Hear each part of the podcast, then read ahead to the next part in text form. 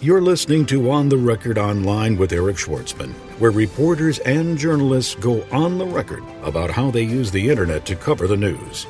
For the latest trends, tips, and tactics on how the web shapes popular opinion, subscribe to our RSS news feed or visit us online at www.ipressroom.com.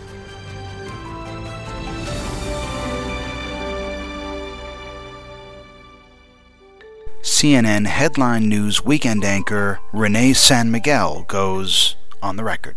Folks like Steve Jobs, there's absolutely no way you're going to get him off message, and there's absolutely no way you're going to get him to talk about future products. The, the, you have to, I mean, having the experience of somebody, of talking to somebody like that, the, the, the thing is, how can I get him to, to talk about a competitor or talk about, uh, you know, a trend in the, in the, in the industry uh, without giving him an easy opening to go back to talk about an iPod, the new iPod he's got. He's talking about, you know, that when he was uh, pushing the, uh, I think, uh, some new version of the iPod that included the U2 special edition, and he had Bono and the Edge with him. I, I spent a lot of time talking to Bono and the Edge, talking about, you know, what do you think about bands who aren't putting their songs uh, on an individual song by song basis? you know, do you think that they're, you know, are they are they holding the inevitable here? You know, groups like you know Led Zeppelin and all this who don't who want you to still continue to buy the buy the CDs, and and what do you think about that? And the Edge gave me a very good answer about how they were, you know, they weren't facing the future basically, and they weren't w- learning to to adapt to it. At that point, it's like, well, Steve, you know, I'm not going to get that kind of answer from Steve Jobs because he's barely giving he's barely talking about you know the record labels wanting to hike the prices of of the tunes that they have on iTunes uh, going you know, for more than 99 cents.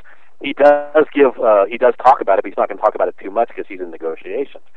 Uh, some of, I mean, I, I, a lot of people in my business are now in the business of media consulting. I realize that, and uh, you know, the only thing is, you just hope that they can, that they're doing a good job of preparing people for the unexpected, because they should know that's what these guys are doing. They want to get you off the talking points. They want to get you, uh, they they want to get something interesting from you, either from a personal basis or you know they they want to be able to take something back and, and say here's here's the lead here's what you know Bill Gates said about so and so or here's here's what uh, Michael Dell said about uh, this particular trend. And thank you for joining me for another episode of On the Record Online. This is the podcast that brings you the story behind the story. If you're a regular listener of the show, welcome back. If this is your first time tuning in, uh, we do in depth one on one interviews with journalists from the mainstream media, as well as, from time to time, discussions with influential bloggers, podcasters, and newsmakers. And we talk about how technology is changing and threatening to disrupt the media business as we know it. I'm your host, Eric Schwartzman, and I am the founder and president of iPressroom Corporation. Uh, we help organizations integrate the web into their public relations, and interactive marketing initiatives. I am also personally and professionally interested in how technology is changing the way organizations communicate and the way people consume media and information.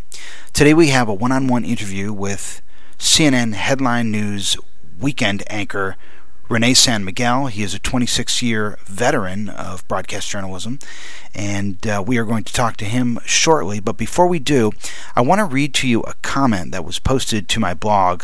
Um, about uh, the last show, which was released, which was the interview with uh, Jakob Nielsen, the uh, web usability guru. Um, here's what she had to say. Here's what this comment has to say. It comes from Lisa Snyder King, who is the assistant to David Pogue, the um, technology columnist, personal technology columnist for the New, for the New York Times. And uh, those of you who, who have been uh, listeners of the show for some time know that we actually uh, had David Pogue on our show uh, some months back. Uh, that episode is available, of course, if you wanted to download it. Uh, but here's what she had to say. She says, Greetings, Eric. I wanted to thank you for having Jakob Nielsen on your show. As New York Times technology columnist David Pogue's personal assistant, I have a hell of a time finding press contacts for the glorious gadgets we review each week. Sometimes I have to dig deep deeply into a press release PDF to find a contact, and other times I'm forced to use a generic email, GASP, because the manufacturer didn't publish phone numbers. It's a joy to work with companies who provide pertinent contact information, include a phone number when we're on deadline, including a phone number when we're on deadline. And kudos to Sony and Nikon, who are forward thinking who are forward thinking enough to include a press image area. Instead of trying to get photos out of a PR contact and having them fill up my inbox, I can go in at my leisure and choose the photos we want. Here, as in so many areas, pull works better than push. Now, if we could only get all tech companies to listen to the show. Enjoying the podcast, Lisa Snyder King. Uh, Lisa, thank you so much for that comment. Um, uh, we do appreciate that. And um, for those of you who want to comment on this show or any show, you can do that on my blog. That's at www.spinfluencer.com. Or you can send me an audio comment to eric at ontherecordpodcast.com. Uh, please, no, no bigger than 5 megs. Uh, and now uh, we are going to play for you the interview with Renay San Miguel after this. Don't be left behind. Get the latest online PR tools and services from iPressroom. Powerful, easy to use, available on demand. Extend your sphere of influence online with iPressroom, tools for online media centers, virtual private press rooms, RSS news feeds, podcasts, and more at www.ipressroom.com. iPressroom, always on, even when you're off. Renay San Miguel, thanks so much for joining us. Thanks for having me. I appreciate it. I'd be curious to know, uh, as as an anchor at CNN, you know, the 24-hour uh, uh, cable news network, how does an organization like CNN decide what to cover, and what role do you pay, play specifically in that decision-making process? Oh well, I mean, it, it's it's you know, it's all about pitching. You know, whether it's a, a PR person pitching me or whether it's me pitching uh, one of our uh, editors or executive producers or whatever regarding uh, some story I may have read or or something that was pitched to me as a, by a PR person. It, it's about the kind of news that we think should be you know would be compelling to a wide audience. Um, you know, everybody in you know at CNN and, and, and at Headline News, you know, is um, you know impacted by some of the things that that uh, you know are in the news. They're they're directly impacted by it. Uh, whether it's having somebody who's uh, overseas fighting in the war in Iraq and their family, or uh, being impacted by something that happened, um, you know, in the business world, or whether it's uh, somebody got hit by by a computer virus or whatever. It's it's um, you know all of these things can impact our lives, and it's just deciding which which uh, path to follow. And but always has to be compelling. It has to be you know lend itself to good storytelling and it has to be uh, you know the kind of thing that we can uh, we can you know considering our deadlines can put together a good story on in in um, you know in a quick in a quick amount of time. Well, well, let's talk about that for a second. What what makes a great news story for for television versus a great news story for print? Uh, well, I mean, obviously, being able to put the words to pictures. I, I, I've I started out in print, and that's always been my big, you know, my big uh, uh, the first one of the first questions I asked because I always thought that you know a story is a story. A good story is a good story regardless of the medium. But uh, uh, there are after spending six years in newspapers and being able to you know learning to to fit a good story into about you know 15 or 16 column inches and then suddenly being able to having to you know essentially tell the same story in a minute 45 to two minutes uh, just uh, was the biggest challenge for me in the early part of my career and the idea of of writing to the video, letting the video tell the story, and and, and filling in the blanks. Uh, you know where, where the video can't take the viewer. Um, that you know that's basically along those lines. Good pictures, compelling uh, stories being told by the people that that are involved in the particular story. Be, being able, you know, my job uh, as a reporter or as an anchor is to is to weave all that together into a narrative, much like you know, uh, somebody in Hollywood will do that. You know, every story has to have a uh, every good story has a, a beginning, a middle, and an end. They, you know, they they they get you, they rope you in, in in Act A and Act B. They help flesh out the exposition on the characters. In Act C, they try to, you know, bring everything together to a to a conclusion. Uh, and you know, it's kind of the same thing with with storytelling. It's all it's you know, it, it's another element of drama, I guess you might say. But in this in this case, all the people are real. It's it's it's um, you know just d- deciding what elements to play up, what is truly compelling about the story, and then just kind of you know in some of the best stories, letting the story tell itself. Just kind of get out of the way and let the story you know uh, tell itself. Now you were the original anchor for the live science and technology series next at CNN. And one of the challenges when it comes to stories that take place on the internet is the pictures are typically someone sitting in front of their screen or typing. I mean, it's the same B roll over and over again. How do you make that visual? That's that's very uh, you know that's a very good question, and that is exactly the uh, the issue with covering internet and technology type of news. The idea of going relying on something more besides you know pages of a website and scrolling up and down that particular website or clicking on links. Um, in many cases, you can do graphics. You can rely on graphics to help tell that story, but a lot of the times it, it'll it'll involve just doing an interview, much like we're doing right now, and just using the pictures, you know, bringing those in in a way to help illustrate what's going on. A lot of the people that are listening to that particular story or that are interested in that realize that we're talking about a website, that we're talking many times about text and um, you know static images. So they're going to be forgiving to a certain extent, but at some point you've you've got to you know just rack your brain to try to uh, help uh, tell the stories as as well as you can. So many times we'll throw up full screens that have graphics about a particular, uh, you know, whatever it is that we're doing involving the internet, whether it's a website or whether it's an internet trend or whether it's, you know, uh, anything to do with, uh, you know, the the dot com space. Uh, but you know, I mean, it's it's it's it's a it's a challenge. Um, hopefully, the viewers will understand what it is you're dealing with, and they'll give you a certain amount of leeway when it comes to you know, reporting on the internet. So let's backtrack for a minute and talk a little sure. bit about what you do on a day to day basis as an anchor at CNN. Tell us, if you would, a day in the life. Walk us through from, from when you arrive at CNN and, and the meetings you go through uh, before uh, appearing on the air and, and whatever you do after that. How does it work? Well, right now I'm an anchor at Headline News, uh, so I, that's that's my primary function. So I get in and uh, immediately log in and um, start uh, you know meet with my executive producer and all the, the other folks uh, there at the headline news and talk a little bit about what's going on and then we have an official meeting where we, we talk about the stories that are uh, making news at that particular time of the day and who we're having live live lined up for live interviews. Um, and and then a lot of it is answering email and checking some of the pitches that are sent to me by some of the uh, my PR contacts. Um, uh, you know, I've been covering technology uh, directly since '97, uh, so I've built up a, a, an awful lot of uh, you know contacts with various technology companies and firms and and PR firms that, that focus on technology companies. So um, I get sent an awful lot of uh, emails and just try to winnow through those and try to decide, you know, well, is there a story here that I can get on headline news, or is there a story here that I can get on my podcast, which uh, we just started at the CNN.com, uh, or anything else that I can pass along, maybe to some other folks, uh, people in our SciTech unit or uh, people at CNN.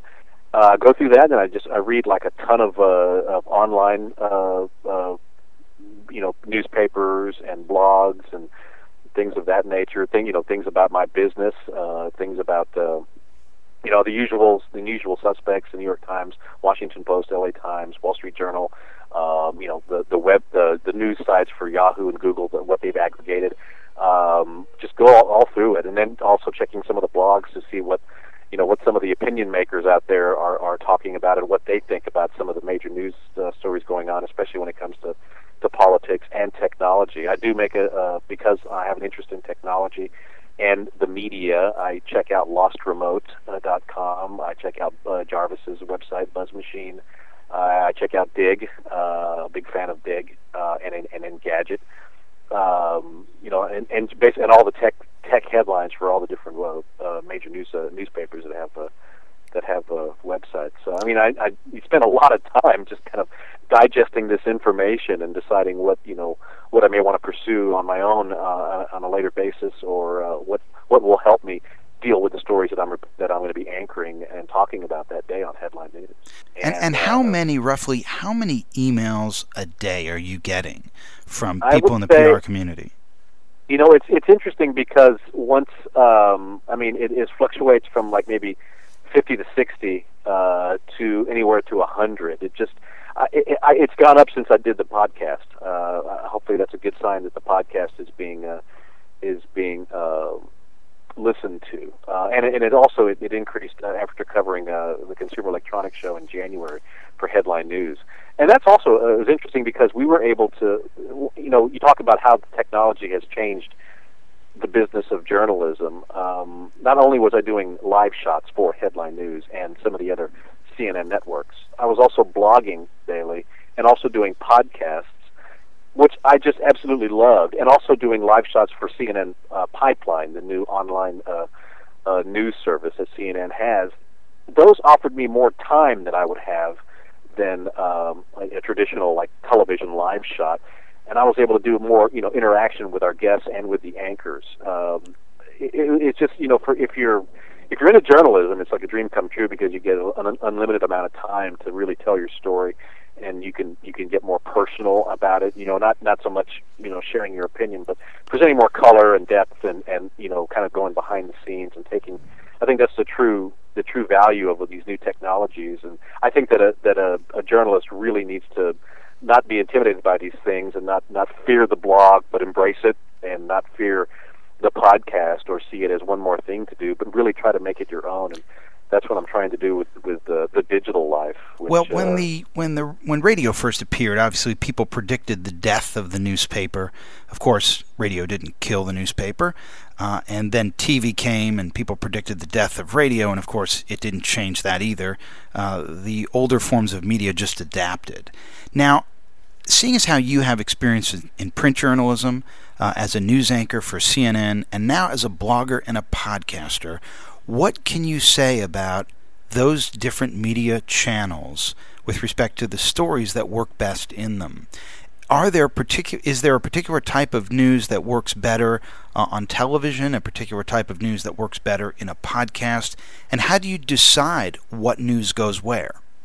One of the reasons um, that I wanted to kind of get into some of these things was to really kind of opening up to a mainstream audience. I don't I want to cover technology, but I don't want to cover technology from um, the you know I don't want to say the geek value or the geek level, but I don't want to do it for IT folks. I want to do it for everybody. I want to do I want to open up the world of technology and, and the wonderful things that are going on here to a wide audience. So I guess any story that I can tell in a television sense can be translated to. It doesn't matter. I mean, doesn't you know? There's there's a every story can can be told also in a podcast or in a blog, but it's just it relies more along my uh, powers of storytelling, if, as it were, uh, to get that point across. But it also lets me, you know, use more uh, colors on the palette, if you will, to uh, to paint that picture for whoever's reading it in a blog or whoever's uh, listening to it on a podcast.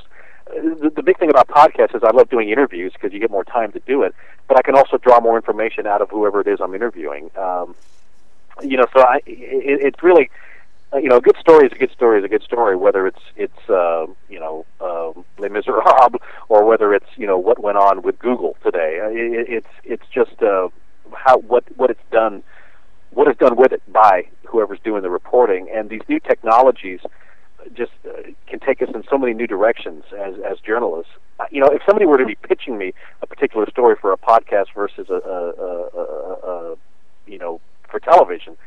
Um, my my suggestion is think about the podcast first because I get a chance to spend more time with whoever it is that you're pitching, um, and and the podcast goes on CNN.com, which has a wide reach. Uh, a lot of eyeballs hit that hit the website every day. You know, it, it's it's one of those things that you know it, at some point in the in the very near future, I think it's not going to matter uh, everybody is going to be pitching these kind of things for a wide variety of media and delivery systems, and it's going to, you know, they're going to go back to, well, is this story that I'm pitching, you know, really compelling? Does it appeal to the widest range of viewers? Um, you know, can I can I pitch it in a way where I'm not, you know, it make I, I can make it sound like I'm not selling stereo instructions, but I'm selling a story that has a beginning and a middle and an end that involves real people. And you know those kind of things are, are universal. And whether I'm going to be telling them in a, in a two minute package on CNN or whether I'm going to be doing it on a seven minute podcast, um, some of those basic elements remain, I think, remain the same. To, to get back to your original question, so you don't see uh, podcasting as necessarily being the appropriate channel for reaching a niche audience or for narrowcasting. You, you see it as as a channel that could be used for reaching a, uh, a wide audience as well. Well, I mean, you know, the, the, it, it, I think that more, more and more people are going to be are going to get not be intimidated by you know the elements of RSS feeds and you know what, whatever it is that they're using. I think obviously Apple and iTunes help that is helping out tremendously with opening up this audience to you know mo- more than just the, the narrowcast audience or the niche people.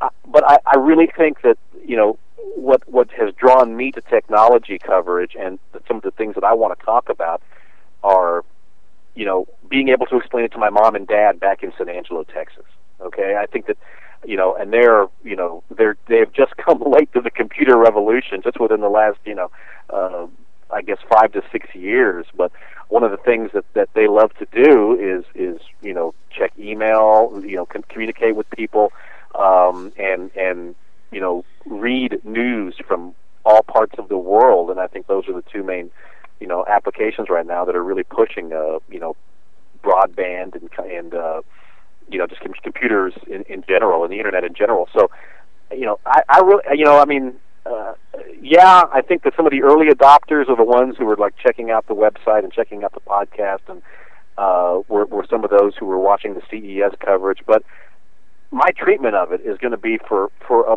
a, a bigger audience because I think after a while, you know, to for the narrowcasting type thing, you're going to bump your head up against the ceiling at some point I think that there's a greater audience out there for to to, to bring these uh, these topics, and, that's really the challenge for me, and, and and the pleasure that's in it for me to is to is to tell those stories uh, to to everybody, not just those in Silicon Valley or not just those in, in Silicon Alley in New York or or those in the in the business, as it were. Um, I want to I want to be able to, to to tell these stories to everybody and explain a lot uh, and, and why people should care about this, why people outside of the IT world should care about this. Um, th- that's that's why I'm in the business. That's why I'm doing what I'm doing, and, and have been doing this for well, going on 27 years now. And uh, so, I mean, I mean that's that's why I do this, and these new technologies are just another way to to get that story out. Now, when you started covering high tech, you were at CBS, right? Well, I, when I started covering high tech, I was at CNBC. Uh, I, you know, I'd done a little bit of technology. You know, the net, the internet was becoming kind of, uh, you know, was going mainstream in the mid '90s, and I was doing a, a little bit of coverage on that at my the affiliate that I was working at in Dallas, uh, uh, because I, you know, I also had had, you know, because I purchased a computer and was doing some surfing on, on the old Prodigy and uh, early AOL, and uh, was seeing what was what was going on out there uh, I'd also had an interest in video games and technology and, and things like that, and so I was covering a lot of the Quake, early Quake conventions um, for my TV station in Dallas, but didn't really just do this, you know, full time until I got to CNBC in in '97, and and from there, and at there, mostly, you know, the business side, you know, the bottom line side of things.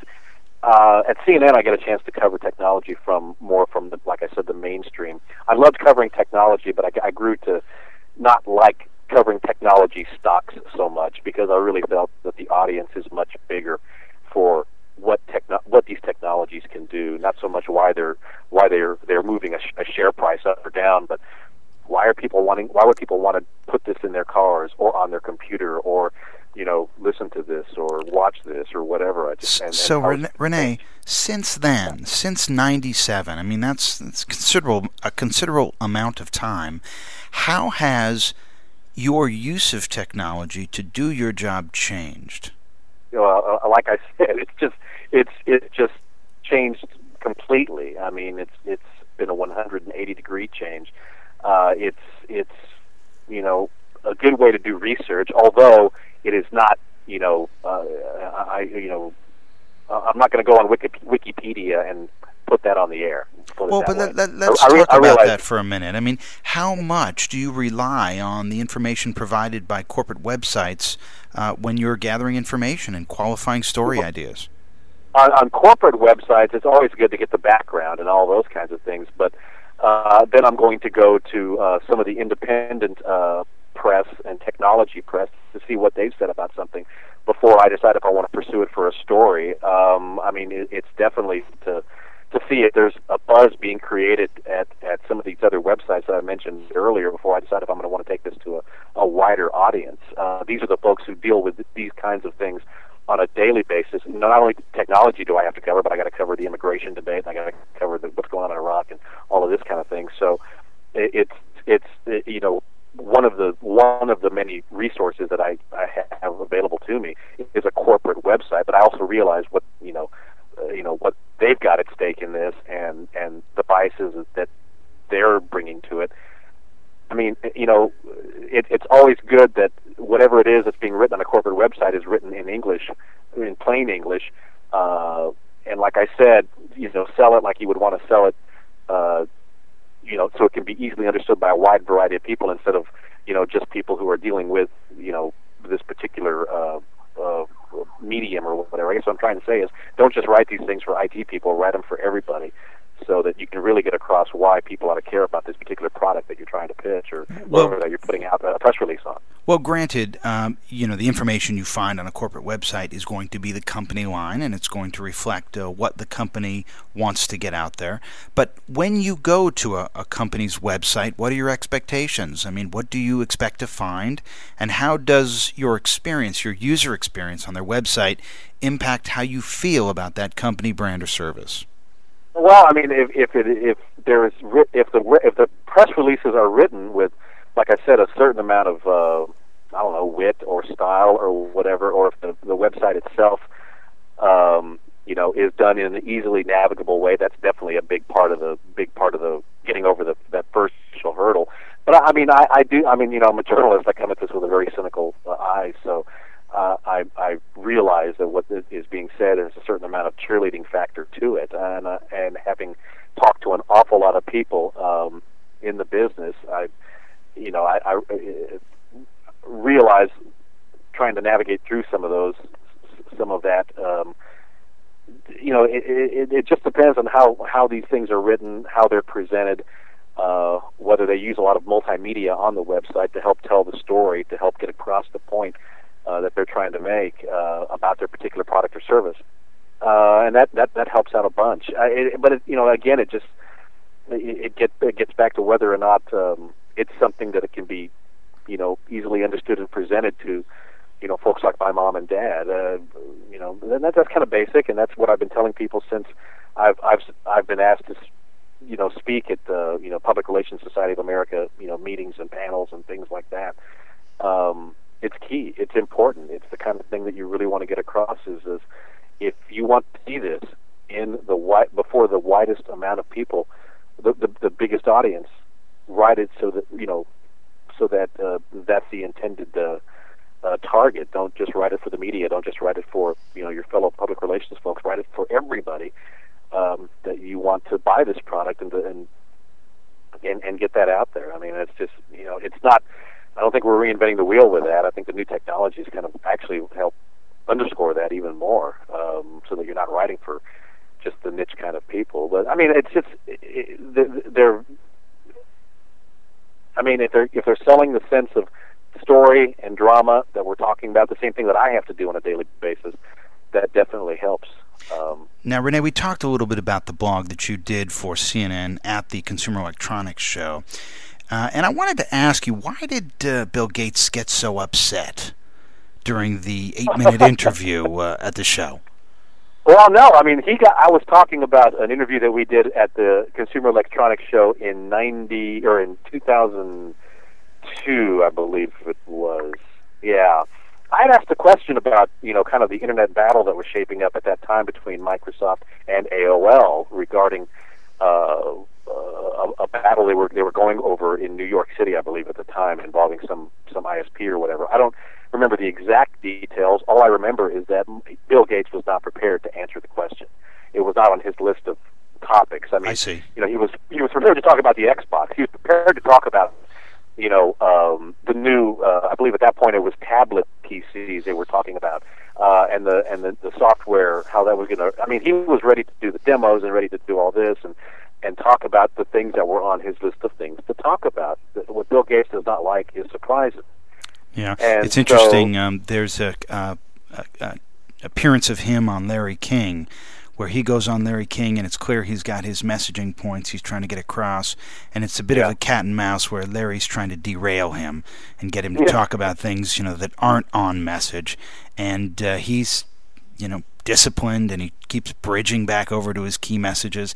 And it almost gets to the point where it's, you know, becomes a little obnoxious to watch. And I mean, you've been doing this for 26 years. The PR industry has gotten a bit more sophisticated over that time. And I wonder how, uh, you know, the, the growth of something like media training has has posed a challenge to somebody like you with respect to getting a really great interview when Oh, someone's is. I always mean- bridging back to these key messages. You can completely. I mean, the folks like Steve Jobs, there's absolutely no way you're going to get him off message, and there's absolutely no way you're going to get them to talk about future products. The, the, you have to. I mean, having the experience of somebody of talking to somebody like that. The the only, the thing is, how can I get him to to talk about a competitor or talk about uh, you know a trend in the in the in the industry uh, without giving him an easy opening to go back to talk about an iPod, the new iPod he's got. He's talking about. Um, you know that, when he was uh, pushing the, uh, I think uh, uh, some new version of the iPod that included the U2 special edition, and he had Bono and the Edge with him. I, I asked him a lot of time talking to Bono and the Edge, talking about you know what do you think about bands who aren't putting their songs uh, on an individual song by song basis? You know, do you think that they're you know are they are they holding the inevitable here? You know, groups like you know Led Zeppelin and all this who don't who want you to still continue to buy the buy the CDs and and what do you think about that? And the Edge gave me a very good answer about how they were you know they weren't facing the future basically and they weren't learning to to adapt to it. Um, and and at that point, it's like, well, Steve, you know, I'm not going to get that kind of answer from Steve Jobs, um, and because he's barely giving, he's barely talking about, you know, the record labels wanting to hike the prices of of the tunes that they have on iTunes, uh, going, you know, for more than 99 cents. He does give, uh, he does talk about it, but he's not going to talk about it too much because he's in negotiations. Uh, some of, I mean, I, I, a lot of people in my business are now in the business of media consulting. I realize that, um, and uh, you know, the only thing is, you just hope that they can that they're doing a good job of preparing people for the unexpected, because they should know that's what these guys are doing. They want to get you off the talking points. They want to get you. Uh, they they want to get something interesting from you, either from a personal basis or, you know, they they want to be able to take something back and, and say, here's here's the lead. Here's what you know Bill Gates said about so and so, or here's here's what uh, Michael Dell said about uh, this particular trend. So, you know, I'm I'm hoping that you know they, they do this in a very smart way, in a respectful way, realizing we're just trying to do our jobs. But and you know th- their message is going to get out regardless. But you know, give me something I can work with here, and give me something that that really the people who are going to be watching this story, you know, a little bit deeper uh, into your company, into your psyche, into your thoughts about why you do this. Uh, you know, I, you know, I, I, I've been, you know, a lot of these, um, a lot of these uh, bigwigs in the tech world, you know, they they read their emails, and I've sent out emails regarding, you know, what what do you think? What was the very first piece of technology that really got you thinking about? Wow, this is a neat, a neat, neat uh, thing, and, and maybe I'm I I could, you know, I'll get into this as a career. Uh, when you were a kid, what was it? You know, was it a transistor radio? Was it a chemistry set? That kind of thing. And you know, I, I sent that to Bill Gates, and I sent that to Steve Jobs, to their, you know, to their, and Michael Dell, and um, I, you know, I, I never, I never got anything from any of them, which indicates to me that they're, you know, either they're too busy or they just didn't want to, you know, answer frivolous questions. Although Michael Dell is a good interview, I, I, I think that Michael Dell is a good interview. I think that Steve Jobs is, is at least he's honest with you. He'll say, I'm just not going to talk about that. Bill Gates is, is a little bit tough to deal with, and, and it's hard to get him off message. And he gives you this look uh, at sometimes when he realizes, you know, that's not a question I'm prepared for, and I'm just going to give you the t- standard boilerplate and go on. Um, you know, and that's usually when his handlers come over and say, you know, one more question. Now, Renay, you did a special on illegal file sharing and the U.S. Supreme Court's MGM versus Grokster case. And obviously, yeah. that was all about the record industry feeling the pain of uh, the ubiquity of, of the network. And uh, now we see, you know, TV news in many cases uh, that's intended for broadcast uh, being redistributed over the internet, uh, and of course, broadcast uh, and cable to some extent. I mean, these are businesses that rely on geographic exclusivity. I mean, if I'm a, a broadcaster in Ohio and I'm paying money for CBS programming, Uh, you know, I, I've got an exclusive on that programming in my market. If you can get it on the internet, you don't have to watch my commercials. And I guess my question is how, how do you see the 24 hour cable news industry competing in a world where there is no geographic exclusivity? Uh, I, it, they're going to have to do it with exclusive content on their websites. They're going to have to get knee deep into the online world and offer fresh content that they won't be able to get if they sat through an hour broad, long broadcast that included the commercials. And then they sell that as exclusive content um, to the advertisers and say, you know, we want you to sponsor this. It's stuff that, that is fresh and it's not going to be seen on uh, on uh, you know our TV, uh, our network, or our TV station in Ohio or Dubuque or whatever. You know, you're talking about Slingbox. You're talking about the impact that Sling Media is already having on on, on uh, certain uh, uh, TV stations. Where you know, if I'm if I'm using Slingbox to keep up with my uh, news back home and I'm traveling, uh, you know that means I can, you know, those those commercials are, are done for, and I can just watch the weather, and I can just watch, you know, the news and all that, and and or, or watch my favorite sports team and uh, zip right through the commercials and everything. And so it's it's it it, it is um, you know it, it is uh, one of those you know industry changing type of moments that I think is is is going to be a, kind of a work program for journalists in that they're going to, hopefully they will be hiring more people or, or